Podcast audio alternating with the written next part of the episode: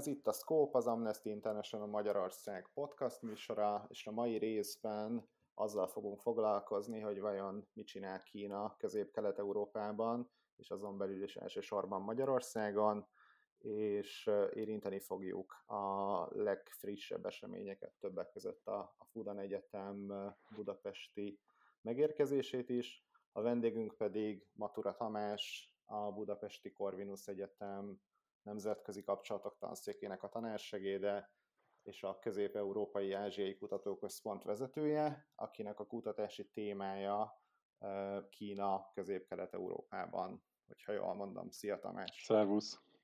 Nagyon köszönöm, hogy elfogadtad a meghívásunkat. Kezdjük azzal a, a, a kérdéssel, hogy miért, miért, miért Kína? Miért foglalkozol Kínával? Mi az érdekes számodra ebben a témában? Köszönöm szépen a meghívást, örülök, hogy beszélhetünk itt erről a nagyon fontos országról, ami ugye a 21. század és már napjaink meghatározó hatalma is, és ezzel félig meddig meg is válaszoltam a kérdésedet, hiszen egy olyan szakterületet választottam magamnak, illetve képeztem magamat autodidakta módon, amely azt gondolom, hogy nem csak a világnak, hanem bennek is, hazánknak is egy igen meghatározó hatalma lesz, és itt Kínáról beszélünk természetesen. Én valahol 2008 2008 környékén figyeltem fel az országra. Én eredetileg jogot végeztem, aztán a Corvinuson nemzetközi tanulmányokat, és alapvetően az Európai Unió nagyon érdekelt, de akkoriban már ugye túl voltunk bőven az EU csatlakozáson, rá kellett jönni, hogy EU szakértőből, kiváló kollégákból Dunát lehetett rekeszteni.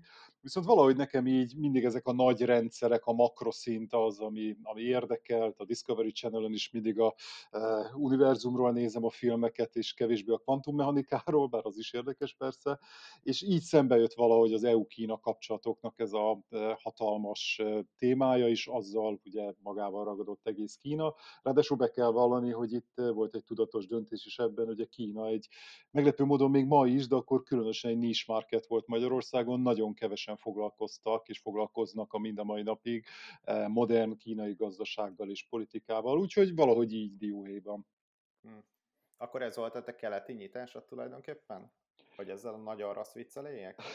Hát megelőztem a koromat, akkor mondjuk így, de igen, mondható ez is. Oké. Okay. A, az egyik szerzője vagy egy tanulmánynak, aminek az a címe, hogy a, a kínai befolyás különös esete Magyarországon, ami a, a Prágai Külügyi Intézet gondozásában készült ez a kutatás és ez a tanulmány kötet ami ugye azt vizsgálja, hogy Kína milyen eszközökkel vagy milyen jelenléttel van közép-kelet-európában. Kezdjük azzal, hogy beszéljünk egy kicsit a régiónkról, hogy a V4 országokban egyrészt mit keres Kína a, V4 országokban, és hogy van valami olyan általános trend, ami, ami felfedezhető ebben a kínai jelenlétben szerinted? Először is azzal kezdeném, hogy Kína ugye egy szuverén állam, csupa nagybetűvel, hogyha lehet ezt így mondani, ami talán azért fontos elmondani, mert az elmúlt években elkezdett kialakulni egy Kína ellenes hangulatkeltés a nyugati világban. Ennek részben vannak alapjai, részben viszont egyetértve sok kollégával magam is azt látom, hogy elindult a második hidegháború, még ha nem is olyan durva a verzió, verzióban, mint ahogy azt láthattuk a 40-es évek végén és az 50-es évek elején a Szovjetunió és az Egyesült Államok között, de ennek a konfliktusnak az Egyesült Államok, vagy ha úgy tetszik, a nyugati világ és Kína között az a jellegzetessége már most is megvan, hogy bizony kőkemény propaganda folyik mind a két oldalon, a hírek elfelítése, a befolyásolásra való törekvés, szóval ezek teljesen természetes jelenségek, és azért érdemes ezt erre felhívni a figyelmet, hogy mindenki kellő forráskritikával olvassa, hallgassa a bármilyen híreket egyébként sajnos, ami a modern médiában ma megjelenik. Úgyhogy Kína kapcsán én mindig azt szoktam mondani, hogy nem szabad felváról venni az országnak a közép-európai jelenlétét, tehát bagatelizálni sem szabad, de démonizálni sem szabad. Egy szuverén államként Kínának megvannak a saját önérdekei, amiket követ, teszi ezt ugyanúgy, mint a, nem tudom, Nicaraguától kezdve Oroszországig bezárólag minden más állam.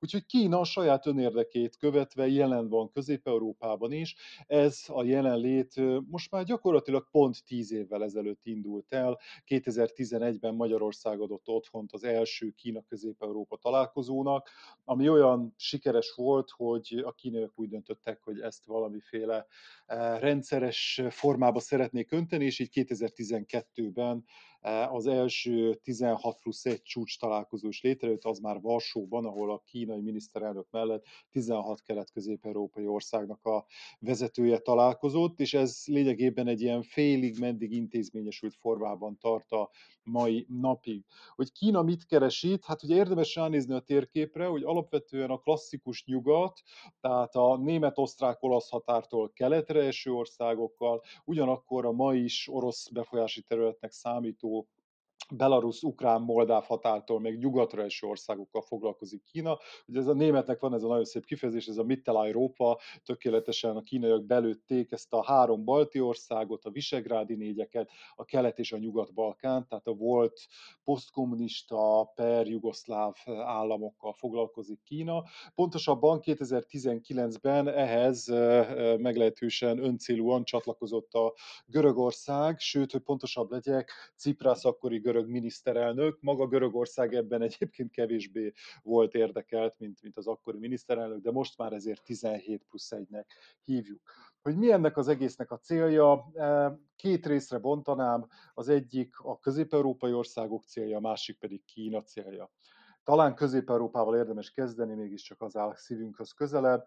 E, hogyha a történelmi kontextus figyelembe vesszük, akkor ugye közvetlenül a világgazdasági válság után és az eurózóna válsága közepette voltunk 2011-12 környékén, tehát az közép-európai országok számára, hogy az a magyar keleti nyitásban is amúgy teljesen logikusan és észszerűen benne van, e, alternatív e, gazdasági partnereket kellett találni, alternatív befektetési forrásországokat és alternatív export piacokat kellett találni, hiszen a nyugat az éppen gyengélkedett. És hát itt Kína adta magát, nincs a keleti nyitásban ilyen szempontból semmi megdöbbentő vagy semmi e, különleges. Tulajdonképpen, ha azt elmondom, hogy a németek, mondjuk a Volkswagen csoport 1984-ben települt be Kínába, amikor a hallgatóitok nagy része szerintem még talán nem is élt, akkor jól látjuk, hogy itt a kelet-közép-európai régiónak a nyugathoz képest óriási lemaradást kellett behozni, hogy Kínához közelebb kerüljön. Most Kína szempontjai izgalmasabbak, hogy ő mit akart itt kelet-közép-európában. Szerintem nagyon sokan egyből ilyen politikai áfiumra gyalakodnának, hogy valamiféle ilyen sötét üzelmeket akartak itt a kínaiak végrehajtani, pedig eredendően nagyon prózai okai voltak, Kína is a válságra reagált.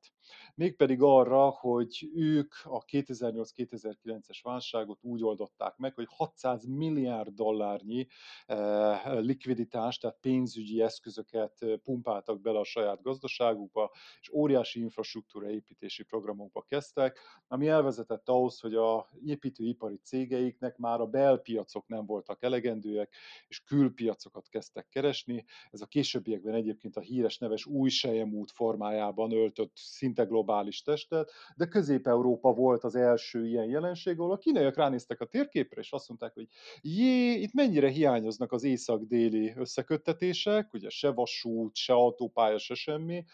Aki ment már Budapestről vonattal, vagy akart menni Budapestről vonattal Varsóba, az tudja, hogy miről beszélek, hát inkább felpattanunk egy repülőre, mert amúgy 12-14 óra valamilyen borzalom.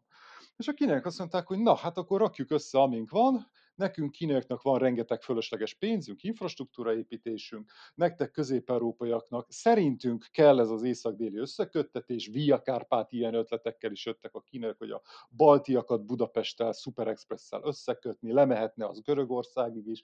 Egyébként én, mint magánember, ezt nagyon adnám, hogy felpattanok itt a nyugatinak mondjuk a felújított változatában egy ilyen 350-nel közlekedő vonattal, és az szerintem az másfél óra megálló nélkül Varsó. Valami ilyes ilyesmi. Egy-két megállóval két óra.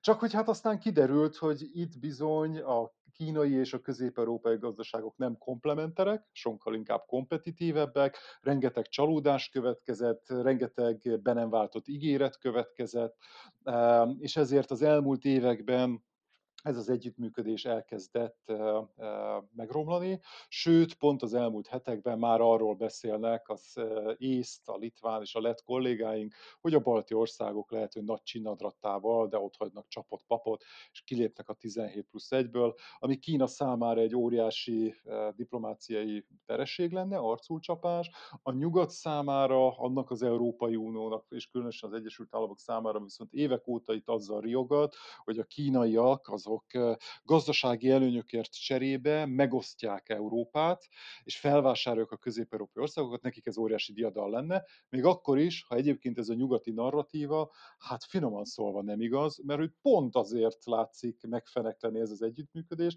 mert hogy nincs kínai pénz Kelet-Közép-Európában. És miért nincs? Hát volt itt számtalan félreértés. Például az egyik ilyen az előbb említett ominózus kínai feltételezés, hogy nekünk kell az észak-déli összeköttetés. Ugye nekünk nem annyira kell a kelet-közép-európai országokban, hát százegy néhány éve a kelet-nyugati irány az, ami ugye meghatározó, így építették ki már a vasúthálózatot az a Habsburgok, a szovjetek, mindenki. Ma is ugye a kelet-nyugati irányú kereskedelem, ami számunkra fontos. Persze jó lenne lengyel testvéreinkkel, vagy akár a Tallinnig összekötni Kelet-Közép-Európát is, csak ennek a költségei és annak a hasznai nem állnak egymással arányban. Ugye a Kárpátokon keresztül egy Super Express hálózatot építeni, ez, ez, ez horribilis. Hát gondoljunk, a, majd később biztos sorra kerül a Budapest-Belgrád vasút is, ami az a száz, nem egészen 150 kilométer, most 1000 milliárd forint környékére kúszik majd fel valószínűleg a végösszeg. Gondoljuk el, hogy ez Varsóig mennyibe kerülne. Ráadásul a kínai üzleti modell, amit ők ajánlottak, az szintén nem túl kecsegtető az uniós tagországok számára. Ez ugye arról szól, hogy a kínaiak megforgatnák a saját pénzüket. Magyarul ők azt ajánlják, hogy adnak hitelt, nem is nagyon barátságos hitelt, egyébként ilyen 2%, 2,5% körül ugye eh, dollár alapon 20 évre, azért az, egy, az, az ilyen államközi hiteleknél az egy elég tisztességes haszonnal kecsegteti a kínai bankot. Ezt a hitelt viszont azt szeretnék, ha arra használná fel a fogadó állam, hogy egy kínai infrastruktúra építő céget kérjen fel arra, hogy megépítse magát az infrastruktúrát. Tehát magyarul ők adnak hitelt, annak visszakapják a tőkét és a kamatait, és egyébként 20 év alatt egyébként meg maga a tőke az azonnal visszatér Kínába, hiszen az infrastruktúra építő kínai céget kifizeti az adott közép-európai állam, hogy ezt megépítse. Na most ez az uniós tagállamoknak annyira nem izgalmas, hiszen mi kapunk uniós vissza nem térítendő támogatást, strukturális alapokból, stb. stb miért vennénk fel erre hitelt, mondja azt a legtöbb kelet-közép-európai ország, nem is sikerült a kínaiaknak komoly infrastruktúraépítési beruházásban e, vagy közbeszerzésben e, eddig bármit megépíteniük az uniós tagállamokban. A nem uniós Nyugat-Balkán az egy más tészta, nekik kell ez a pénz. Hát akkor adja magát a kérdés, hogy ha, ha kínai hitelből, kínai beruházók által kivitelezett, nem tudom, infrastruktúrális beruházások az ajánlat, hogy akkor a, a Budapest-Belgrád vasútvonalban, ami ráadásul egyébként egy kicsit így okafogyottnak is tűnik, mert hogy igazából Belgrád és mondjuk a, a tenger között egyelőre nincsen, vagy, vagy úgy tűnik, hogy nincsen meg ugyanennek a párja, akkor ennek mi, a, mi az értelme abban, mi a buli? Ez egy nagyon nagy kérdés. Az elmúlt szerintem lassan öt évben rengeteg szakértői és újságírói vélemény született erről, és nem nagyon tudtak a végére jutni ennek a logikai láncnak, hogy miért is jó ez Magyarországnak. Ugye az eredendő elképzelés az az, hogy a kínaiak most már jó, jó pár évvel ezelőtt kezelésükbe vették Görögországban Pireus kikötőjét, és az lenne ugye a nagy ötlet ebben, hogy akkor azt összekötendő Budapesttel, pontosabban a meglévő összeköttetéseket felújítva, felgyorsítani a kínai exportnak az Európába való beáramlását. Erre most ne is térjünk ki egyébként, hogy mennyire jó az Európának, hogy a kínaiak egyre többet tudnak ide exportálni, ez egy másik kérdés, de ugye szigorúan magyar szempontból az lett volna itt a csízió, hogy Magyarországon keresztül jöjjön be minél több kínai áru Európa szívébe, a kormány elképzelései szerint ez Magyarországot logisztikai központtá vagy nagyhatalommá tenni. Ezen a logisztikusok szoktak vitatkozni, sokan azt mondják, hogy igen, ebben van lehetőség, mások azt mondják, hogy miután a kínai áruknak nem Magyarország a célpontja, eh, hanem elsősorban ugye Németország vagy nyugatabbi rész, miért alakítanának itt új logisztikai központokat, hogyha Németországban ennek már van jól beállított rendszere, tehát egész egyszerűen Magyarországban egy tranzitország lenne, amin átgör gördül a kínai áru, visszafele meg üresen a, a vasút, mert ugye Kínába irányuló exportunk sokkal kevesebb, és hogy, hogy nem lesz ebből itt logisztikai szek, vagy központ, ezt majd a németek meg az osztrákok ugye, ahogy mindig lenyúlják, elintézik, ahogy tetszik. Mondja erre a kormány, hogy maga a tranzit államiság se feltétlenül rossz, mert hogy ugye tranzit díjat kell fizetni ezeknek a vonatoknak a Magyarországon való áthaladásáért. Hát ebből jöttek ki azok a számítások néhány évvel ezelőtt, amik azt mondták, hogy 2400 év alatt térülne meg ez a vasúti beruházás. Erre jött megint egy újabb felvetés, hogy na de a uniós tagállamnál marad a vámbevételek 20%-a, ahol ugye belép ez a kínai áru, tehát Magyarországnak jelentősen megnőnének a vámbevételei. Erre megint jöttek számítások, hogy ha és amennyiben nem Görögországban vámoltatják el a kínaiak, hanem Magyarországon. És Magyarország a vámeljárását hihetetlenül fel tudja gyorsítani, tehát mert ugye ebben van egy verseny az európai országok között, hogy hol a jobb a vámeljárás, hol gyorsabb, zöggenőmentesebb, stb. Tehát, hogyha minden csillag együtt áll, akkor, akkor olyan bevételt generálhatna Magyarországnak, ami 150 év alatt behozná az árát a vasútnak. Ugye ez még mindig nem tűnik az évszázad befektetésének, vagyis hát pontosabban az évszázadok befektetésének tűnik, de én azt gondolom, hogy abban is van igazság, amit szintén el szokott hangzani a minisztérium részéről, hogy az infrastruktúra befektetés az a legritkább esetben hozza be az árát közvetlen módon, tehát a közvetlen bevételből. Legalább ennyire igaz, vagy legalább ennyire fontos az, hogy az infrastruktúra környékére települő különböző vállalkozások, cégek, gyárak további ilyen dominó hatás, vagy multiplikátor hatás jelleggel további bevételt, GDP-t, stb. követelnek. Most ez más, ugye, itt akkor az emberben felmerülhetne, hogy jaj, de jó, akkor nyilván van arra féle, valamiféle stratégia, hogy milyen cégeket vonzunk a egyébként minden jelentősebb magyar települést elkerülő, hiszen ugye így, ha Pécs és Szeged között húzunk egy vonalat, akkor az pont felezve valahol Kelebiánál lép át Szerbiába majd ez a vasútvonal. Pontosabban most is ott lép át, ugye ezt hangsúlyozom, hogy ez több mint száz éves, tehát ma is közlekednek rajta vonatok Pireuszból Budapestre, csak ezen túl ez gyorsabb lenne.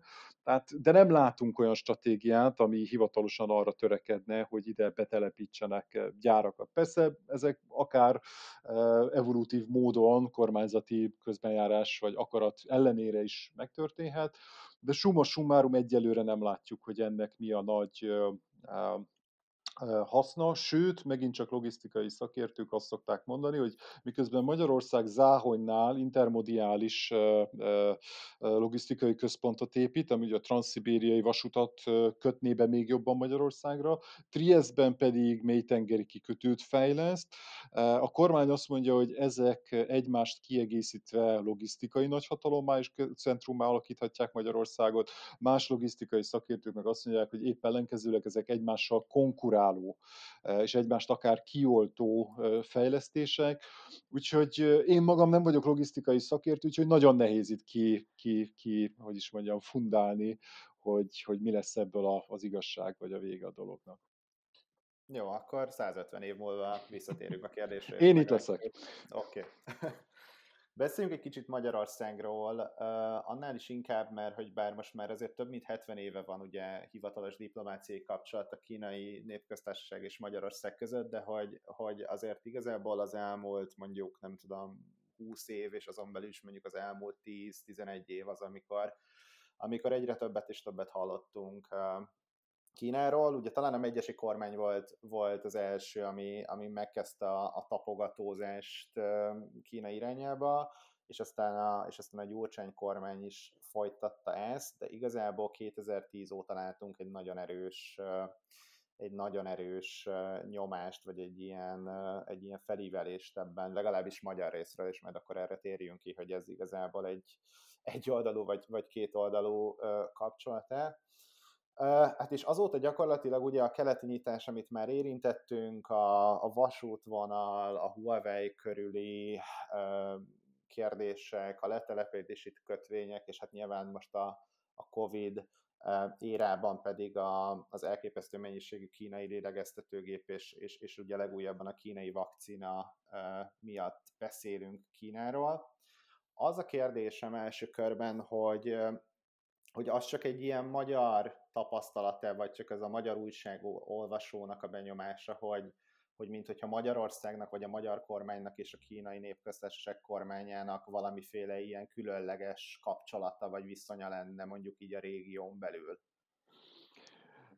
Nem, a régió belül más közép-európai országokhoz képest szinte egyedülálló egyébként a magyar és a kínai kormány kapcsolata, bár ezt inkább úgy fogalmaznám meg, hogy a magyar kormány hozzáállása a kínai kollégákhoz tűnik nagyon hogy is mondjam, szívélyesnek. Még egy ilyen ország van, aki talán még a magyaron is túltesz, a magyar kormány, ez Szerbia.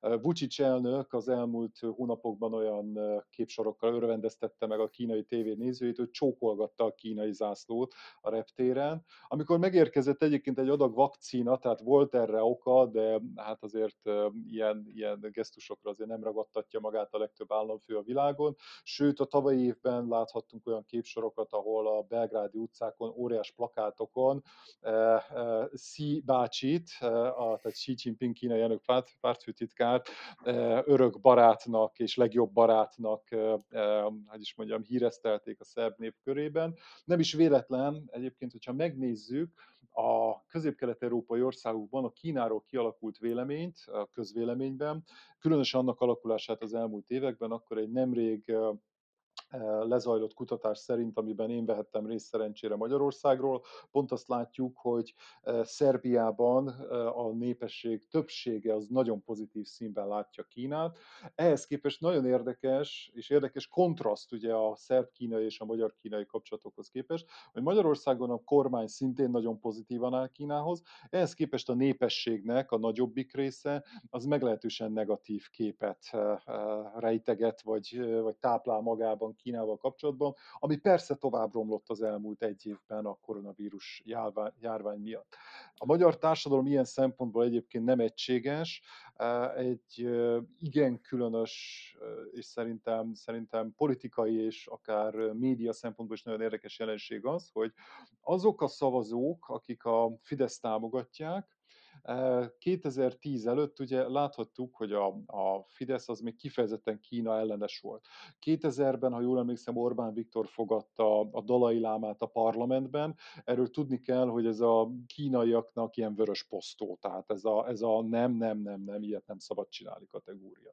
A 2000-es évek végén a egyes, akkor még ugye ellenzéki, később miniszteri rangot kapó fideszes politikusokat tibeti zászlót lengették a kínai nagykövetség előtt, ami szintén a no-no-no, ilyet ne csinálják kategória.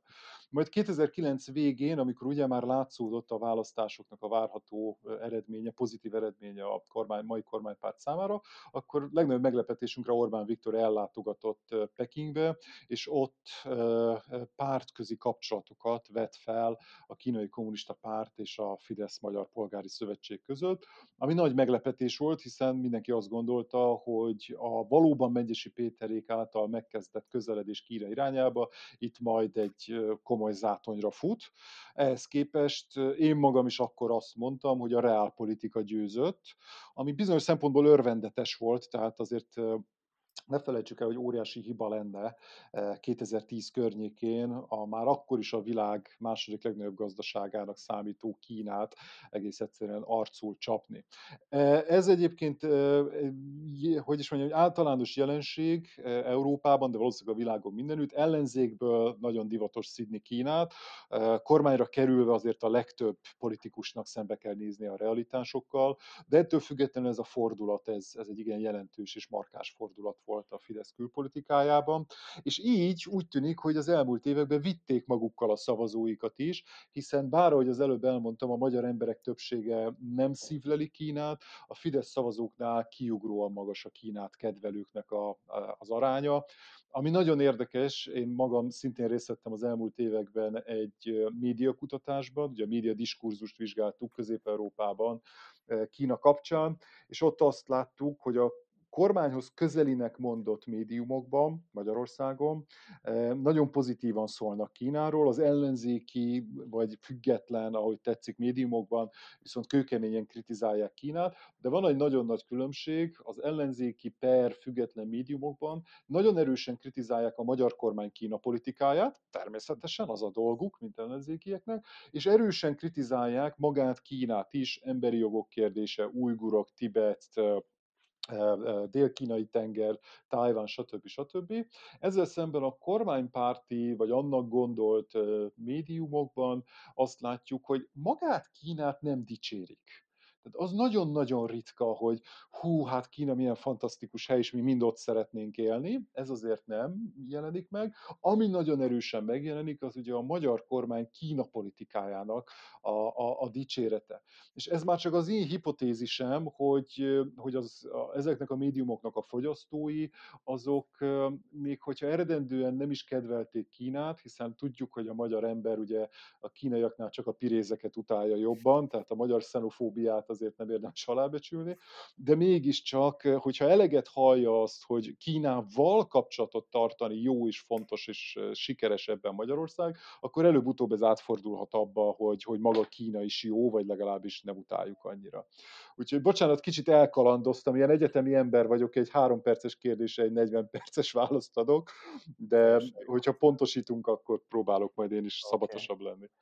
Azt mondtad, hogy akkor 2009-ben a, a, a korábban ellenzékben lévő Fidesz és Orbán Viktor végrehajtott, hogyha jól értettem, egy tulajdonképpen reálpolitikai fordulatot, hiszen felmérték azt nyilván ugye közvetlenül még a gazdasági válság, világválság van, hogy Kína, Kína egy tényező, és, és nem árt velük azért jóban lenni de hogy azért, ha, ha megnézzük mondjuk a magyar kormány nyilatkozatait, meg megnézzük azokat az ilyen tudósításokat, fotó lehetőségeket, hogy mind Szijjártó Péter, mind Orbán Viktor egyik kedvenc hobbiának tűnik kínai miniszterelnökökkel, miniszterelnök helyettesekkel és, és más magasrangú vezetőkkel fotózkodni, illetve ugye az mindig egy ilyen óriási média esemény a, a külügyminisztérium életében, amikor mondjuk Kínába látogattunk, személyesen elhozzuk a lélegeztetőgépet, elhozzuk a maszkot, megjön a maszk, hogy, hogy azért ebben a kommunikációban, meg ebben a, ebben a narratívában azért Kína inkább tűnik nem csak egy gazdasági partnernek, hanem egyfajta ilyen példa, példaképnek, vagy, vagy egyfajta ilyen, ilyen role modellnek, hogy az a kérdésem, hogy mennyire, mennyire csak kommunikáció szintjén töltjük a mézeseteinket Kínával, és, és mennyi ebből szerinted az, ami egyébként mondjuk a magyar kormánynak valóban imponál most a pénzen túl? A modern politikában látványosan megerősödött a, a kommunikációnak a szerepe a különböző közösségi médiákban itt-ott, és ezen belül szerintem ez Magyarországon egy ilyen közhely, hogy a, a Fidesz mindig is nagyon erős volt kommunikációban. Legalábbis azt gondoljuk, hogy, hogy nagyon profi szakembereket alkalmaznak, és a maga a külügyminiszter ugye már ahhoz a generációhoz tartozik, aki valószínűleg különösen érzékeli, hogy ez a Facebook, Twitter, Insta, mindenhol jelenlét és rengeteg rengeteg fénykép, ez, ez fontos az ő saját politikája szempontjából, vagy politikai karrierje szempontjából. Egyébként bennem is az a benyomás alakult ki, hogy mintha Kína kitüntetett figyelmet érdemelne, de én azért óvatos vagyok saját magammal szemben, mert én ugye valószínűleg ezekre a hírekre figyelek fel. De azt gondolom, hogy a magyar külügyminiszter bárhova megy a világon, akkor abból igyekeznek egy média, eh, eh, hogy is mondjam, megjelenést eh, ebből csiholni, nincs ez más, hogy másút sem a világon. Abban viszont igazad van, hogy a magyar kormány talán a régióban, az uniós tagállamok közül az egyetlen, ami az elmúlt években, talán 14, 2014-15 óta egy politikai felhangot adott ennek az együttműködésnek. Tehát valóban Orbán Viktornak tusványosan elhangzott beszédeiben, vagy akár más rendezvényeken elhangzott beszédeiben megjelent egy ilyen motívum, hogy Kína a munka alapú társadalom, az egy, az egy, a kínai berendezkedés az egy ilyen példaértékű lehet, szemben, szó szerint így fogalmazott, ha jól emlékszem Orbán Viktor, szemben a nyugati spekuláción alapuló társadalommal. Hasonlóan elhangzott egyszer az is, hogy az illiberális államok, mint például sikeres illiberális államok, mint például Kína, és ugye a miniszterelnök Magyarországot is ilyen illiberális demokráciának nyilvánította. Tehát valóban van itt egyfajta vagy legalábbis úgy tűnik, hogy van itt egyfajta őszinte csodálat, vagy legalábbis érdeklődés a kínai modell iránt. Ez nem olyan nagyon meglepő, hiszen a kínai, sőt egyébként általánosságban véve a kelet-ázsiai fejlesztő államnak a modellje, az többször visszaköszönt a magyar gazdaság, magyar kormány gazdaságpolitikájában és társadalompolitikájában is, mint egyfajta kötele, követendő példa. Régebben egyébként Szingapúrt emlegették úgy, mint egy ilyen követendő példa. Az már más kérdés, hogy valójában a fejlesztő állami modellt, azt a jelenlegi magyar politika az, az nem követi, vagy csak nagyon kis részben követi. Ez sajnálatos, mert van egyébként fantázia a fejlesztő, a kelet-ázsiai fejlesztő állam modelljében, bőven, az más kérdés megint csak, hogy ezt mennyire lehet Közép-Európára adaptálni. Úgyhogy igen, úgy tűnik, hogy van valamiféle politikai vonzalom. Nekem úgy tűnik, hogy a második Orbán kormány idején, tehát 10-től, 2010-től 2014-ig még a gazdaság volt a legfontosabb célkitűzés, a gazdasági együttműködés, hiszen ugye válságot kellett, válságokat kellett kezelni, és utána párhuzamban, és azt hiszem, hogy nem függetlenül attól, hogy hogyan romlott meg a kormánynak az Európai Unióval, vagy úgy általában a nyugattal való viszonya, egy politikai elem is beemelődött, ahol Kína, mint egyfajta nagy testvér, talán a magyar kormány vélelmei vagy reményei szerint, ha nem is védelmet, de egyfajta tárgyalási pozícióját erősíthette a magyar kormánynak, úgy Washingtonban, mint Brüsszelben, Berlinben. Maga a magyar miniszterelnök néhány évvel ezelőtt egy németországi fórumon úgy fogalmazott, hogyha a nyugat, vagy pontosabban, hogyha Európa nem ad forrásokat arra, hogy a közép-európai országok fejlődhessenek, akkor majd Kínához fordulunk.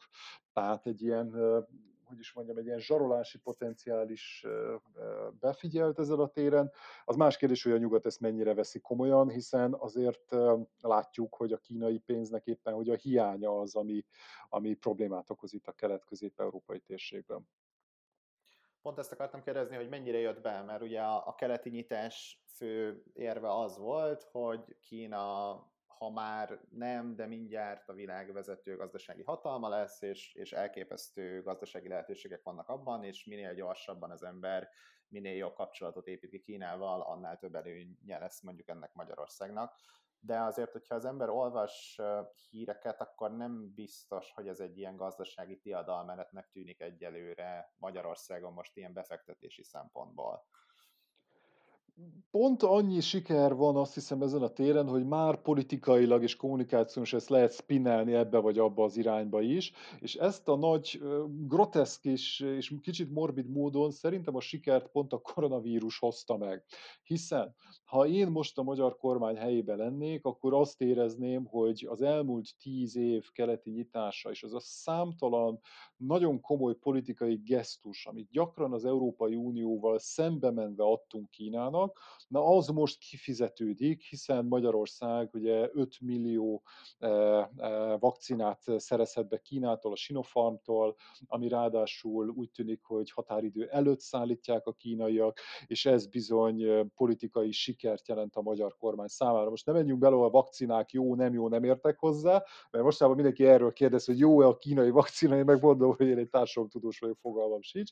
Szerintem baj nem lehet vele egyébként, de de minden esetre, hogy a magyar kormány szerintem érezheti úgy, hogy beérett ennek a gyümölcse. Ha pusztán a gazdasági részét nézzük a dolognak, akkor bizony ott, ahogy korábban említettem, egész Közép-Európában, különös az uniós tagállamokban egy nagyon komoly csalódási folyamat ment végbe. Tehát a korábban említett baltiak, akik esetleg kilépnek, azok szó szerint kimondták, hogy hát ez az egész nem éri meg. Ebből semmilyen hasznunk nem származott, ellenben nagyon sok politikai tőkét égettünk el, Brüsszelben, Washingtonban, akár Tokióban is, tehát ez nem csak a nyugatot zavarja. Valóban a kínai befektetések Kelet-Közép-Európában igen jelentősen elmaradnak a várakozástól, a várakozásoktól. Én éppen most dolgozom egy olyan projekten, ami arról szól, hogy megpróbáljuk felmérni, hogy mennyi az annyi. Mert hogy a működő tőke befektetés, az ugye ilyen közgazdaságtani dolog, az olyan nagyon nagyon exaktnak tűnik, amiről mindenki azt gondolja, hogy pontos számokat lehet tudni, de meglepő módon nem, nagyon nehéz pontos számokat beszerezni, óriási média hype van e körül. Egyelőre azt látjuk, azok az eredményeink, majd a következő héten publikáljuk ezeket, hogy a legtöbb közép-európai országban a ottani kormány, tehát a saját kormányuk az, amelyik óriásira próbálja inflálni a kínai pénznek a jelentőségét az adott országban. E, a kínai nagykövetségek is igyekeznek ezt inflálni, ugye saját politikai, sőt személyes karrierérdekük, és mindehhez képest, hogyha megnézzük a valós adatokat, amiket nagyon nehéz értelmezni bizonyos esetekben, hogy mi is pontosan a működő tőke befektetés, de akkor azt látjuk, hogy az az összeg, ami ezekbe az országokba, Kínába valóban beérkezett, az a legtöbb ország esetén ilyen 0 és 3 százalék között van a teljes működő tőke állománynak adott országban. Magyarországon konkrétan ez mondjuk körülbelül 3,9 százalék, vesd össze Németország mondjuk 25-27 százalékos arányával. És Magyarország egyébként egy kivétel olyan szempontból, hogy viszonylag nagy pénz jött be, de az egyetlen egy vagy kettő nagyobb befektetéshez kapcsolódik, ez ugye a Vanhuának és a Huawei-nek a magyarországi jelenléte, Schlusspass. Az összes többi közép-kelet-európai országban egészen pici ez az arány, Lengyelországban mondjuk 1 százalék a kínai működőtőkének az aránya a, a, a teljes működőtőke állományon belül. Csehországban 0,2 százalék, tehát nagyon elmaradnak ezek az eredmények a várakozásoktól. Az ironikus az a dologban, hogy mindeközben pedig Nyugat-Európa pontosan azzal vádol minket, hogy korábban említettem, hogy mi eladtuk magunkat a kínai tőkéért. Hát most úgyhogy, úgyhogy ilyen szempontból nem tudom, hogy annak örülni kell, hogy, van, hogy nincs kínai tőkeit, vagy pedig sajnálni kell, hogy nincs kínai tőke Kelet-Közép-Európában. Minden esetre alig van, nem nagyon van, és a valós adatok azok a kormányzati szövegekhez képest jelentősen elmaradnak. A kormányzati szólamok azok általában egybegyúrják a valódi kínai működő tőkét azzal az egyéb kínai projektekkel, ami mondjuk infrastruktúra építés. Tehát Szerbiában nagyon látszik, hogy a szerb kormány 10 milliárd eurónyi kínai működő tőkéről beszél ott. Hogy ezt érzékeltessem, mondjuk Németországban van 22 milliárd eurónyi kínai működőtőke, tehát a szerbeknél 10 az egy, az egy döbbenetesen nagy szám lenne, és az az érdekessége, hogy részben igaz a dolog, csak éppenséggel nem úgy, ahogy ezt a szerb kormány előadja, hanem úgy, hogy ebből a 10-ből 2,6 milliárd az, ami működőtőkének tekinthető, és, és, és körülbelül 6-7 milliárd dollár értékben, ami szintén egy hatalmas összeg, pedig a kínaiak infrastruktúrát építenek Szerbiában. Ami viszont ugye szerb befektetés, részben kínai hitelekből, hát ez majd a szerb költségvetésnek lesz, lehet probléma hosszú távon, de semmiképpen sem kínai befektetés. Tehát ezt a két dolgot ezt külön kell választani. Ugyanígy Magyarországon nem mondhatjuk azt, hogy a Belgrád-Budapest az kínai befektetés, az egy magyar befektetés. Az a magyar állam befektetése kínai hitelből finanszírozva 85%-ban. Úgyhogy nagyjából azt lehet mondani, hogy, hogy befektetési szempontból nem siker, kereskedelmi szempontból sem cserébe, hiszen itt azt látjuk, hogy a kínai importunk nőtt meg többenetesen, A lengyeleknek a Kínával szembeni külkereskedelmi deficitjük az a franciákkal hasonló szinten van, 20 milliárd euró egy évben, elképesztő méretű.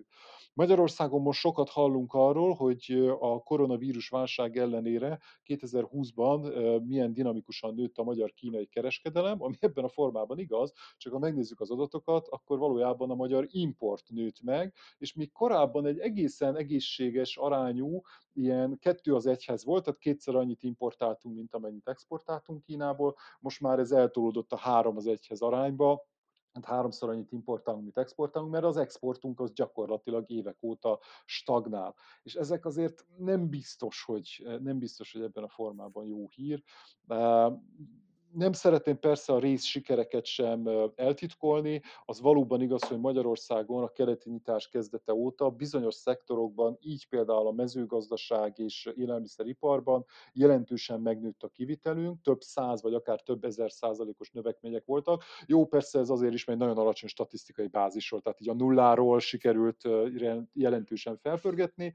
Ez jó, ennek, ennek persze megvannak a maga haszonélvezői, de nemzetgazdasági szempontból azért elmaradtak azt hiszem, hogy az eredmények a várakozásoktól. Miközben, miközben mesélted ezt, eszembe jutott a, a tanulmánynak az egyik számomra ilyen leginkább revelatív, nem biztos, hogy a legfontosabb, de leginkább revelatív uh, tanulság, amit egyébként magamtól nem vettem észre, hogy amikor a, a magyar kormány a, most a vakcina meg a, meg a lélegeztetőgép beszerzések kapcsán a, a, kínai állammal való kapcsolatáról beszél, hogy akkor soha nem, vagy nagyon ritkán használja a, a vásárol igét, tehát hogy amikor megérkeznek a lélegeztetőgépek, vagy megérkezik, nem tudom, 750 ezer vakcina a Ferihegyi repülőtérre, akkor mindig valahogy inkább a kap, vagy a megérkezett, vagy a kínai, nem tudom, ajándék jön, jön inkább a tudósításokban nyilván, nyilván szemben, most nyilván elsősorban a kormánypárti sajtóról beszélek. Az a kérdésem, hogy ha, ha, ha büszke büszke társai vagyunk Kínának, és büszke, büszkén állunk velük gazdasági kapcsolatban, vagy, vagy akár lehet, hogy, hogy több is ez, mint csak gazdasági kapcsolat, akkor miért tesz szerinted úgy a magyar kormány, mint hogyha ezek egyfajta ilyen kínai adományok, vagy kínai a, kínai jóság eredménye lenne mondjuk az, hogy vakcina jön, hiszen ezeket azért mi kifizetjük. Nem? Te, fogalmam sincs. Tehát mi, mi ugye kutatóként odáig jutottunk, hogy valóban számunkra is ez egy nagyon meglepő eredmény volt, hogy, hogy ez ugye úgy nézett ki, hogy egész egyszerűen elolvastunk iszonyatos mennyiségű cikket, ami mindenféle magyar sajtóban megjelent Kína témában, és, és ebből a, egyszerűen a szóhasználat feltűnt egy idő után, hogy valóban, ahogy mondott, különösen a kormánypárti sajtóban, bár ilyen szempontból egyébként az ellenzéki per független, és független sajtó se feltétlenül különbözött, mert ők meg nagyon gyakran automatikusan átvesznek MTI híreket, vagy hivatalos közleményeket, egy az egyben leadják olyan témákban, ami mondjuk számukra valamiért nem annyira izgalmas, és akkor így ugye ez a szóhasználat, ez, ez ez, ez gondolom, hogy nekik nem tűnt föl, mert egy-egy cikknél nem tűnik föl, csak amikor elolvasol mondjuk száz ilyet, és egyikben sem található az, hogy Magyarország vásárolta ezeket, vagy beszerezte, vagy fizetett érte, valóban, ahogy mondod, szinte az összes ige az a, a körül csoportosult, hogy érkezik, kaptuk, megjött, ide repült, leszállt, landolt, tehát hogy valahogy úgy itt termettek ezek a kínai, tavaly a maszkok, aztán a lélegeztetőgépek, meg, meg ilyesmi, nagyon érdekes kérdés, nem tudom, hogy ebből között, mögött van-e valamiféle tudatos kommunikációs koncepció, a kormányzat részéről, hogy itt a Kínának a, nem is tudom, a szerepét, vagy, a, vagy az imidzsét próbálják ezzel javítani, ezt nem hiszem, vagy, vagy egész egyszerűen mondjuk az anyagiakról nem akarnak beszélni, hát ezt már a kormányzati kommunikációs központ tudná megmondani. És gyanítom, hogy ők pedig nem fogják. Beszéljünk egy kicsit, beszéljünk egy kicsit egy, egy más vonalon Magyarország és Kína viszonyáról.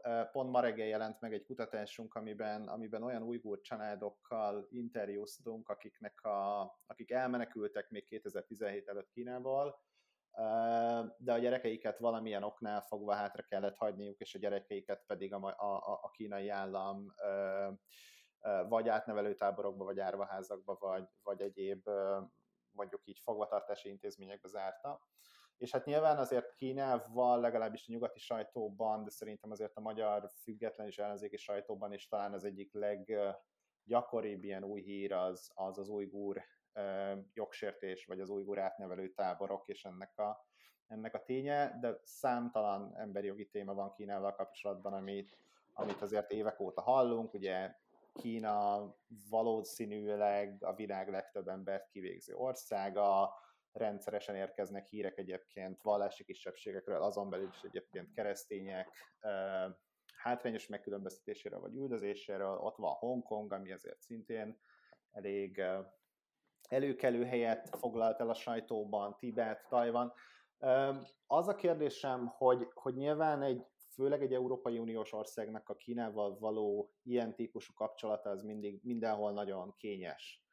De hogy, hogyha jól látom, akkor vannak olyan országok, amik, amik valahogy meg tudják azt oldani, vagy megpróbálják azt oldani, hogy legalább ezeket a típusú jogsértéseket elítélik, mondjuk egy, nem tudom, közös EU-s nyilatkozatban, egy közös ENSZ-es nyilatkozatban. Eközben persze a legtöbbjük, aki tud, az mondjuk zavartanul kereskedik Kínával, mondjuk Németország, akik egyébként azért az utóbbi időben nem is annyira hangosak ebben, ebben az ügyben.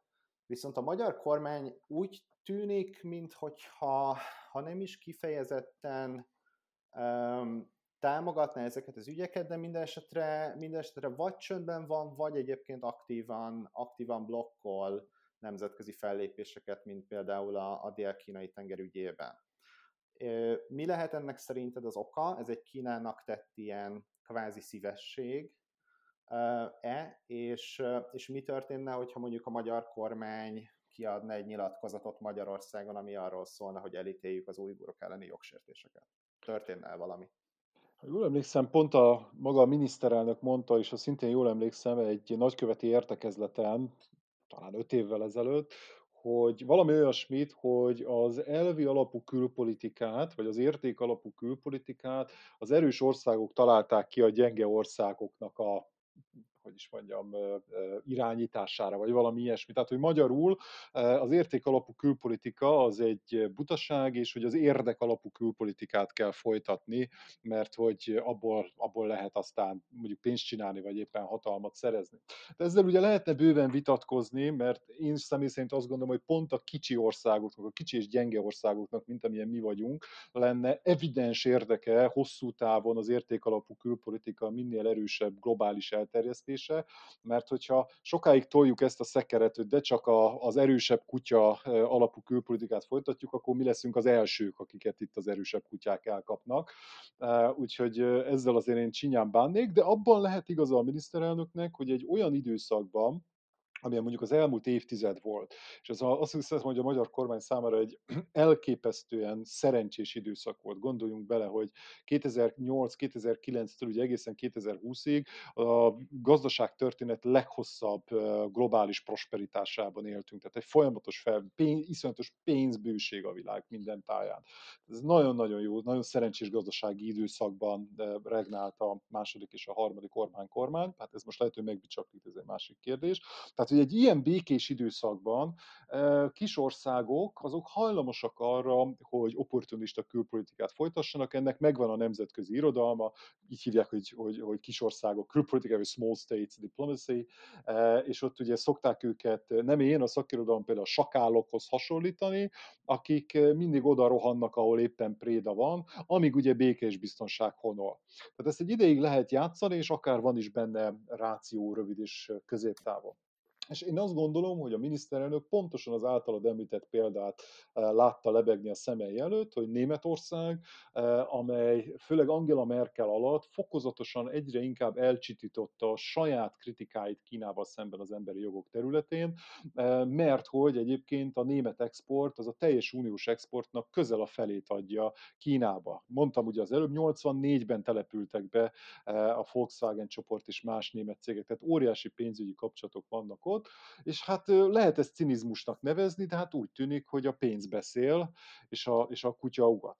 ez alapvetően innentől fogva egy politikai kérdés, hogy mi európaiak mennyire tekintjük azt értékünknek és érdekünknek, hogy az olyan Európában évszázadok alatt kivívott értékeket és jogokat, amit a reformáció, a humanizmus, a reneszánsz, stb. stb. kitermelt itt, ezeket mi számon kérjük másokon.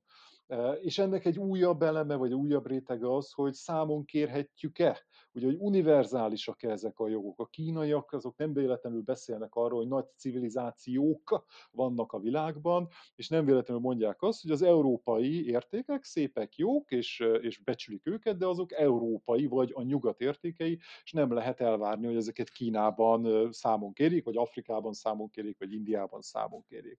Innentől fogva ez egy nagyon erős politikai kérdés, én magam, ugye európeérként azt gondolom, hogy a, nem az, hogy mondjam, hát lehetünk annyira önzők, hogy azt mondjuk, hogy nem elsősorban azért kellene ezeket az emberi jogokat és hasonló értékeket Kínán, Kínán számon kérni, mert a kínai emberekért magukért aggódunk, persze az is fontos, hanem azért is, mert hogyha mi elkezdjük feladni ezeket a jogokat és a számonkérésüket, akkor ezek Európában fognak előbb megrendül, előbb-utóbb megrendülni, majd megrendülnek az egész világrendben, és akkor Európa megnézheti magát, mert amikor előbb azt mondta, hogy Magyarország kicsi és gyenge ország, akkor sajnos hozzá kell tennem, hogy immáron Európa is az.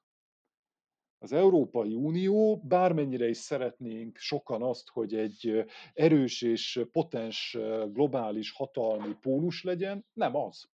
És nem is lesz az.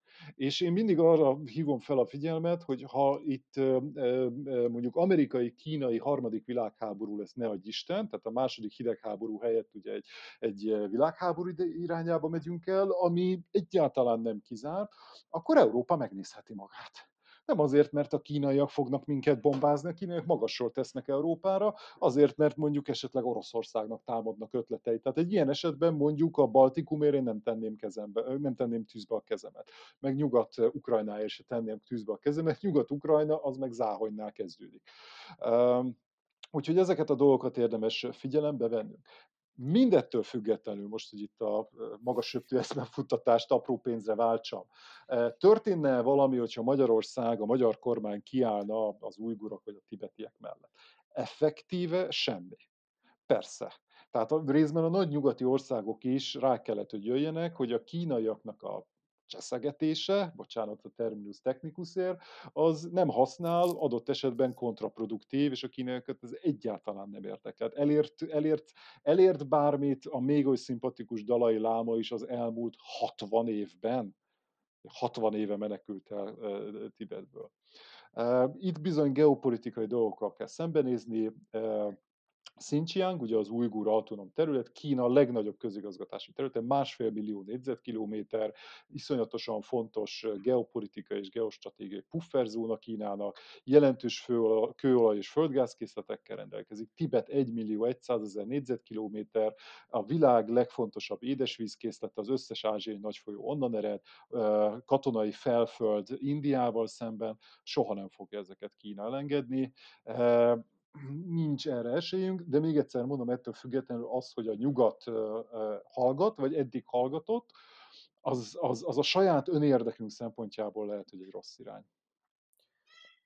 És ha teszem azt, mondjuk nem hallgatnám, mert ha jól emlékszem, akkor Csehországban azért volt arra példa, hogy, a, hogy egy talán a képviselőház elnökének tajvani, vagy tervezett tajvani látogatása, meg, meg mondjuk Szlovákiában a Dalai Láma fogadása, meg Csehországban is azért váltott ki, hát hogy mondjam, kínai, kínai retorziókat. Az a kérdésem ezzel kapcsolatban, hogy ha mondjuk a magyar kormány egy kicsit aktívabban, vagy, vagy hangosabban, vagy egyáltalán bárhogy mondjuk legalább a szavak szintjén jelezné azt, hogy, hogy, hogy azért az érték alapú külpolitika is valamennyire még jelen van, történne valami, tehát hogy megérezné -e ezt Magyarország, vagy a magyar kormány, vagy a magyar befektetők azt, hogy, azt, hogy, hogy mondtunk valamit? Vagy, vagy Kínát nem érdekli? Nagyon fontos kérdés, és nagyon jó a kérdés, ezzel is akartam folytatni, hogy van az érmének másik oldala is, tehát hogy egyfelől fontos lenne megemlíteni, de történne valami, vagy pontosabban kerülne nekünk valamibe, kicsit mm. mondjuk gerincet növeszteni. Nem. Tehát a csehek pont azt szajkozzák most úton útfélen, hogy semmiféle gazdasági kár nem érte őket. Pont azért, amit eddig ugye már sokszor elmondtam, mert nem igazán van kínai gazdasági jelenlét Közép-Európában, magyarul nem igazán függünk a kínai, a kínai gazdaságtól vagy Kínától. Innentől fogva valóban a szlovákoknál is vagy a cseheknél is. El is ment egyébként a házelnök aztán, pontosabban a következő házelnök, sajnos az, amelyik tervezte szegény elhunyt hirtelen, de még annak az évnek az őszén a következő házelnök el is látogatott Tájvanra. A, ugye úgy indult Csehországban a buli, hogy ott a főpolgármestert, a prágai főpolgármestert az ottani kalózpárt adja, akik felvették a testvérvárosi kapcsolatot Taipei-jel, mire Peking és Shanghai megszakította. Tehát Csehországban egyébként Václav Haveli hagyományokat követve évtizedek óta iszonyatosan erős Kína ellenes, pontosabban kínai kommunista párt ellenes közhangulat van, nem csak az elit környékén, hanem az átlag cseheknél is, tehát ott ez ugye a nemzeti öntudat része, hogy a kommunista elnyomás ellen fel kell lépni, és hát itt ugye Kína a legnagyobb célpont szlovákoknál ugyanez. Tehát, hogy valódi károkat, büntit a kínaiak nagyon nehezen tudnak egyelőre adni ezeknek az országoknak, pont azért, mert viszonylag gyengék a befektetései és a kereskedelmi kapcsolatok. És Magyarország esetén a Huawei nem fogja tudni, és nem is akarja felszámolni az itteni jelenlétét. Ugye mar, marha ciki is lenne, mert a Huawei az évtizedek óta azzal, azzal a, hogy is mondjam, címkével küzd, hogy, hogy az államhoz van bekötve, na most, hogyha egy ilyen összeveszés esetén a Huawei mondjuk kivonulna, akkor bizonyítékot szolgáltatna. Hmm. A borsot kemet nem fogja eladni a Vanhua, mert, mert, mert nem tudsz eladni egy két milliárd dolláros hatalmas vegyi üzemet. Úgyhogy nyilván lennének valamiféle retorziók, de én azt gondolom, hogy inkább csak a szimbolikus szinten, de hát ez egy, ez egy nagyon hipotetikus kérdés, én nem várok a magyar kormányzat részéről semmiféle ilyet. Az egy érdekesebb felvetés, hogy ha is amennyiben 2022-ben politikai váltás lenne, akkor egy, egy következő kormány milyen Kína politikát folytatna, de hát ez ugye a magyar belpolitika jelenlegi helyzetében egy ilyen nagyon, nagyon sok változós kérdés. És előnye van? Tehát, hogy mondjuk szerinted az egy reális elképzelés, hogy mondjuk valahányszor Magyarország vagy bármilyen más ország mondjuk csendben marad, vagy aktívan blokkol egy ilyen egy ilyen mondjuk jogsértést elítélő közös nyilatkozatot vagy határozatot, hogy akkor azt a kínai kormány azt észreveszi és beír egy piros pontot az adott ország mellé, és azt mondja, hogy na ezek, ezek jó emberek, ezek a barátaink, vagy semmi jelentősége ennek? Hát ez egy roppant bonyolult kérdés, mert hogy? Ugye eddig arról beszéltünk, hogy mondjuk a magyar, de nem csak a magyar, de főleg a magyar kormány, időnként a cseh elnök, vagy, vagy korábban a román miniszterelnök Viktor Ponta, meg a görögök milyen politikai gesztusokat tesznek Kínának. És ugye hangsúlyoznám azt, hogy politikai gesztusokat tesznek Kínának. Tehát a magyar, hát nyugati szemmel mondva bűnlajstromot végignézzük, akkor ott olyanokat látunk, hogy mondjuk a magyar kormányzat blokkolt különböző uniós közös nyilatkozatokat, az emberi jogi kérdé, Kínát elítélő emberi jogi uniós nyilatkozatok terén, dél-kínai tenger kapcsán a kínai álláspontot támogatta, és ilyesmi. Viszont ha megnézzük, hogy az uniós berkeken belül, amikor már pénzről van szó, különösen német pénzről van szó, német gazdasági érdekekről, akkor hogyan dönt a e, magyar kormányzat, akkor ott általában azt látjuk, hogy bizony-bizony mi követjük a német álláspontot. Tehát itt van egy ilyen érdekes kettős, ügyes kettős játék, az olyan gesztusok terén, ami magyar kormánynak igazából nem kerül sokba, maximum a nyugat még kevésbé fogja, eh, hogy is mondjam, jó szemmel nézni a politikáját, de hát ott már nem nagyon van mit veszteni.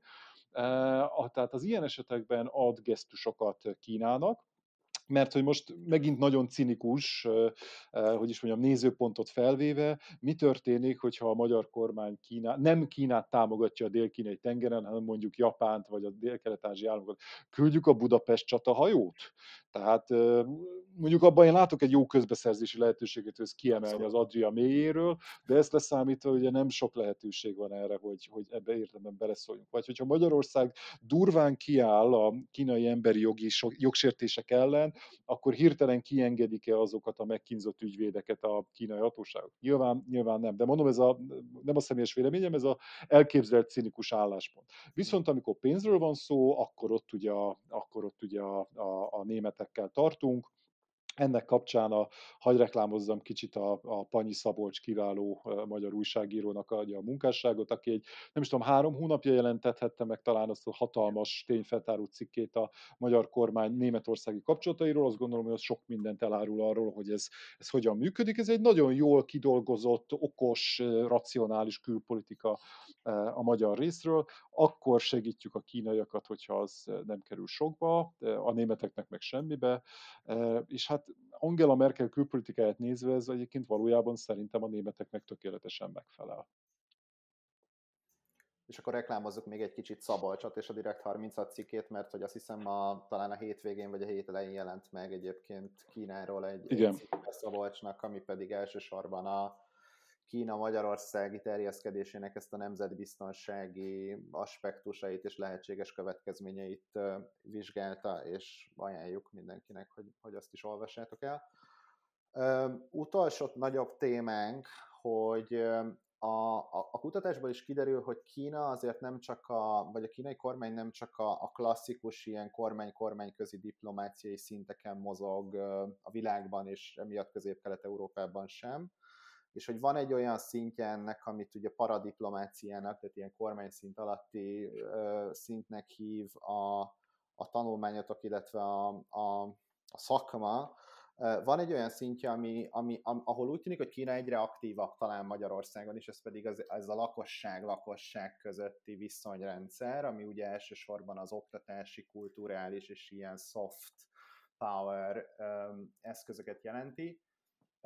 Mennyire látsz egy, mennyire látsz egy ilyen, nem tudom, erősítést a kínai kormány részéről abban, hogy, hogy ezen a területen Magyarországon aktívan, vagy aktívabban jelen legyen, és hogy ebbe az egész témába hogyan élik a Fudan Egyetem magyarországi megjelenése, és aztán majd terjeszkedése?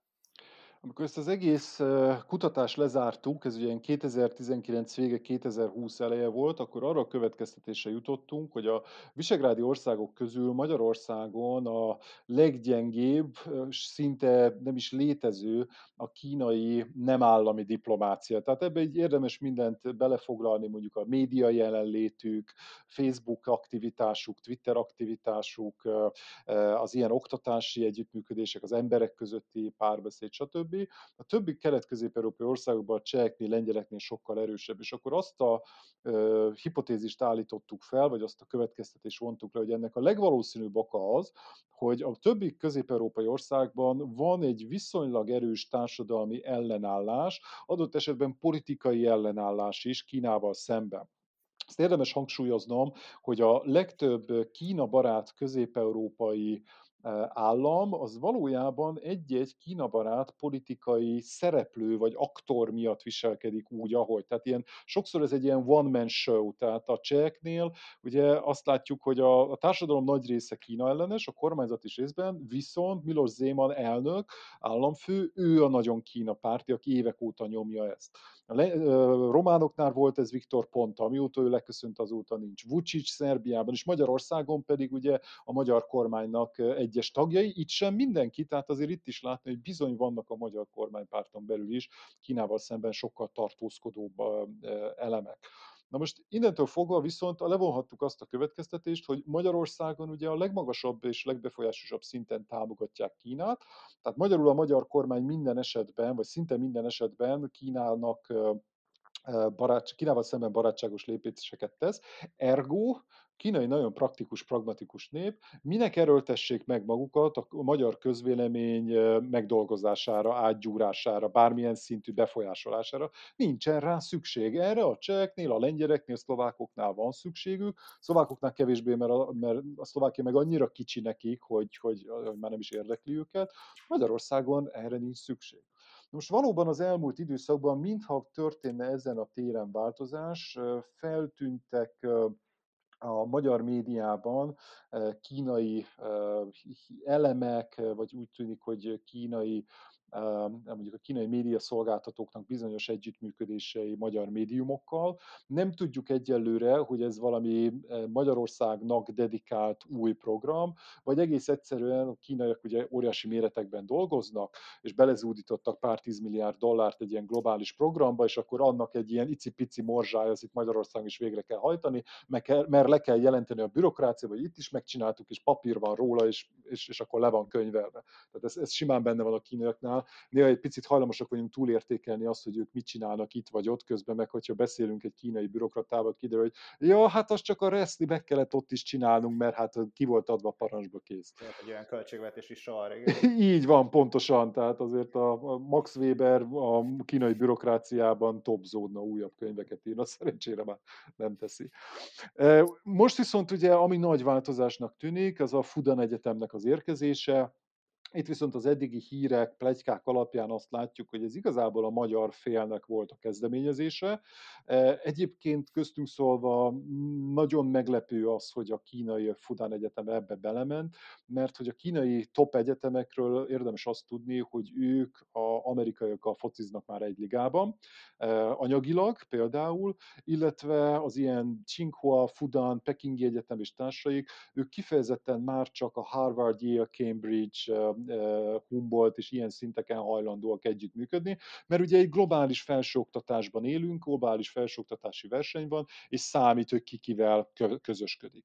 Tehát ehhez képest a Budapestre érkezés az egy, az egy meglepő jelenség. Én azért azt szeretném leszögezni, hogy ez alapvetően jó hír.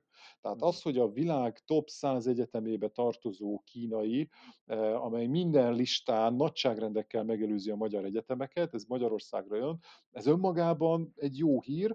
A, egyelőre a részletek, ugye, ahogy mondani szoktuk, a, a, az ördög a részletekben rejlik, ott azért még jó lenne tudni, ott vannak olyan dolgok, amiken picit lehet aggódni, például hogy a magyar egyetemekre milyen hatása lesz annak, hogy egy olyan kínai egyetemmel kell, kell versenyeznünk, aminek az éves költségvetése az sokkal több, mint az összes magyarországi felsőoktatási intézményi együttvéve. Úgyhogy meglátjuk, hogy ebből mi lesz. Én, én azért pozitív vagyok a, a Fudán érkezése kapcsán. Még jobban örülnék, hogyha mondjuk a Fudán mellett még több nyugati egyetem, vagy még több külföldi egyetem érkezne Magyarországra.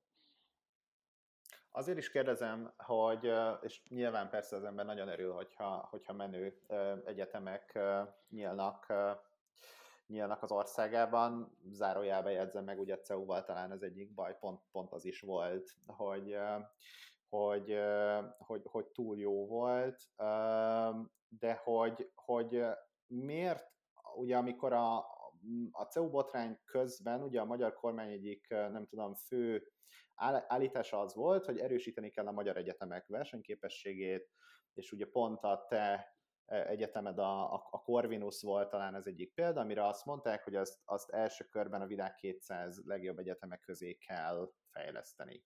Ehhez képest most behív, ahogy mondod, egy olyan egyetemet, ami a világrangsor azt hiszem talán 84. helyén áll jelenleg, aminek, aminek a méretei is mármint a hallgatói létszáma, meg a, meg a költségvetése is, is, is a magyar egyetemekhez képest elképesztően nagy.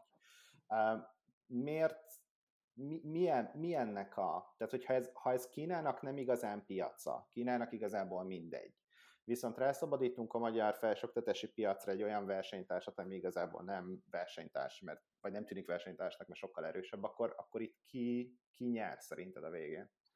Azt nem gondolom, hogy a kínaiaknak ez mindegy lenne, azért azt ne felejtsük el, hogy ezzel a Fudán az első külföldi kampuszát nyitja meg egy Schengeni Európai Uniós tagállamban, uniós közös diplomát adhat ki, tehát ez a Fudánnak azért bőven kecsegtet előnyökkel.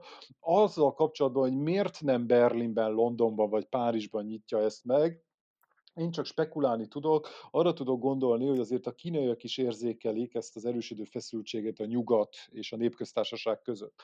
És ebben a politikai erőtér rendszerben, ami most a világban kialakul, Magyarország láthatóan egy ilyen, egy ilyen politikai safe space lehet a Fudánnak. Tehát itt nem kell attól tartaniuk, hogy mondjuk pár év múlva előveszik őket, hogy folytatnak-e propagandát, vagy rájuk fogják, hogy propagandát folytatnak, nem, tehát nem, nem kerülhetnek nagy valószínűséggel így a média vagy, vagy a kormányzati intézkedések keresztüzébe, és mégis azért, azért ben vannak az Európai Unióban. Egyébként Budapest meg egy csodás város, közvetlen összeköttetés Sankhájjal, olcsón elérhető Európa más részei, úgyhogy, úgyhogy van itt számtalan előny. Na most az általad feltett kérdésre azért nagyon nehéz válaszolni, mert előbb mondtam, nagyon kevés részletet tudunk még. A Nemzeti Bank ezért az ügyért felelős tisztségviselőinek a egyik interjúja az, ami a legtöbb részletet elárulta. Ez szerint 5000 mesterszakos hallgatót szeretnének felvenni, kb. 500 oktató lenne, és négy tudományterületet sorolt föl, ez a technológia volt, a közgazdaságtan, a nemzetközi tanulmányok és az orvostudomány, illetve még egy ötödik is felmerült, de azt nem árulták el, hogy ez, ez, ez melyik lehet egyelőre, talán ez még, még tárgyalások alatt folyik.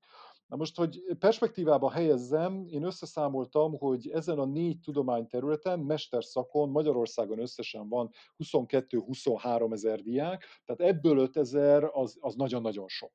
De természetesen nem feltételezzük azt, hogy ez a Fudán 5000 magyar diákot szeretne, nyilvánvalóan a többségük az kínai lesz. Nagyon mondom, az a fontos kérdés, hogy a, aki nem kínai, az magyar lesz, vagy közép-európai, vagy több helyről innen-onnan jön, ezt még egyelőre nem láthatjuk. Az, hogyha ide jön egyébként mondjuk 3-4 ezer kínai diák, az, az, az alapvetően tök jó. Tehát én direkt kiszámoltam, hogy, vagy megnéztem, hogy azt hiszem, hogy 2019-ben az utolsó béke évben, ahogy manapság mondjuk, 200 eh, hogy is volt, vagy 400 ezer, azt hiszem 400 ezer vendégészakát töltöttek el kínai turisták Magyarországon. Na most, hogyha ide jön mondjuk, mondjuk csak 3000 kínai diák, az önmagában körülbelül évi 1 millió vendégészakát jelent, azért ne felejtsük el ennek a gazdasági hasznait, hogy költenek, majd itt lakást bérelnek, esznek, isznak, stb. Tehát ez egy, ez egy igen nagy bevétel lehet. Felszokott merülni itt kérdésként, hogy folytathat-e a a, a Fudán Egyetem mondjuk Magyarországon politikai propaganda és agitáció, agitprop tevékenységet. Egyébként ezek nagyon tetszik, ahogy ezek a régi szakifejezések ugye elő, előjönnek, kremlinológia és társai. Én egyébként ezen a téren különösebben nem aggódom, mert a Fudán nem véletlenül a világ top egyetemének az egyike. Ugye nem a kínai rangsorok szerint, a nyugati rangsorok szerint is. Ehhez olyan sztenderdeket kell elsajátítaniuk és végrehajtaniuk, amiben ezek a dolgok nem nagyon férnek bele, és még egy dolog, ne becsüljük le azt, hogy a kínaiak büszkék. Azt se becsüljük le, hogy a kínai egyetemnek a vezetősége itt azért elég komoly kockázatot vállal. Hát azért ez itt egy sok milliárd forintos buli lesz nekik, és hogyha mondjuk ők elkövetik azt a buta hibát, hogy itt nekiállnának mondjuk kínai propagandát tolni erősen, és ennek a nemzetközi sajtó nekiesik, hát ez egy óriási égés lenne a Fudánnak, mint egyetemnek, mint egy megbecsült világszínvonalú egyetemnek. Én ettől a, ettől a résztől nem tartok. És akkor még egy kérdés szokott itt felmerülni, de biztos küldik majd a kémeket. Uh-huh.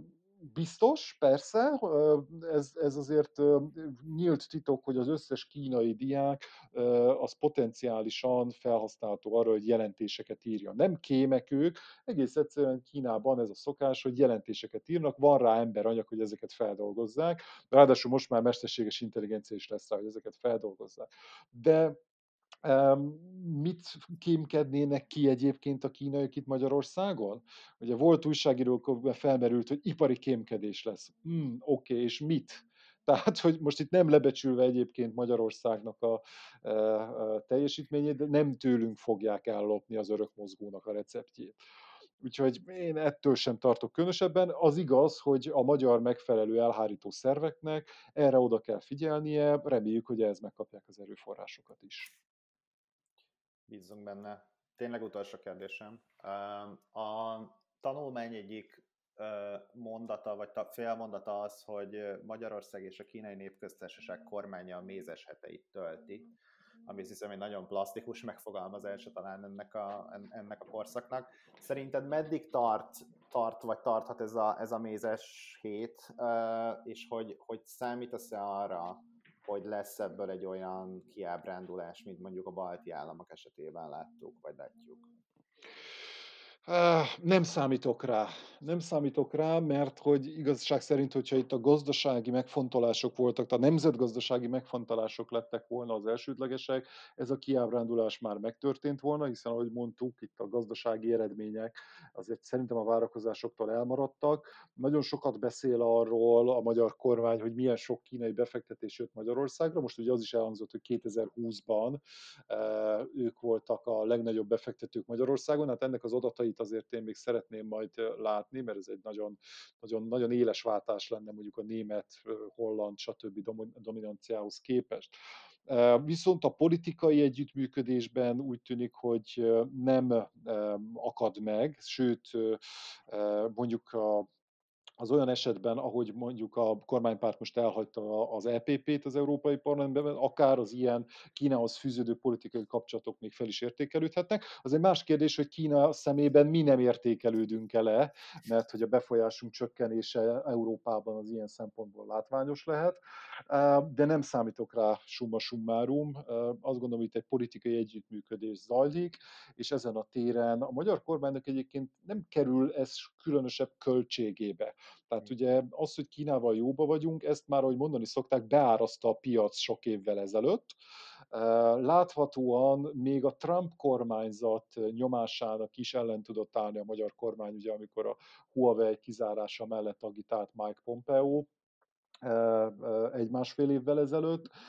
Innentől fogva nem hiszem, hogy pénz, nem, nem, nem kerül az már most már se politikai, se anyagi tőkébe egyelőre a Kínához fűződő erős kapcsolatnak a fenntartása, és őszintén szólva nem számítok arra, hogy a Biden kormányzat mondjuk akkora nyomást helyezzen a magyar kormányra, hogy olyan költségessé tegye a Kínához fűződő kapcsolatoknak a fenntartását, hogy ez megváltozzon. Ez volt a Scope, az Amnesty International Magyarország podcastjának adása. Nagyon köszönjük Matura Tamásnak, a Budapesti Corvinus Egyetem tanársegédének, hogy beszélgetett velünk, és biztos vagyok benne, hogy a következő időszakban még sokszor vissza fogunk térni erre a témára. Ti pedig addig is iratkozzatok fel a podcast csatornáinkra, megtaláltok minket az Amnesty honlapján, a Spotify-on, az Apple és a Google podcastján. Ne felejtsetek el rendelkezni az 1%-otokról, és adjátok nekünk lehetőleg.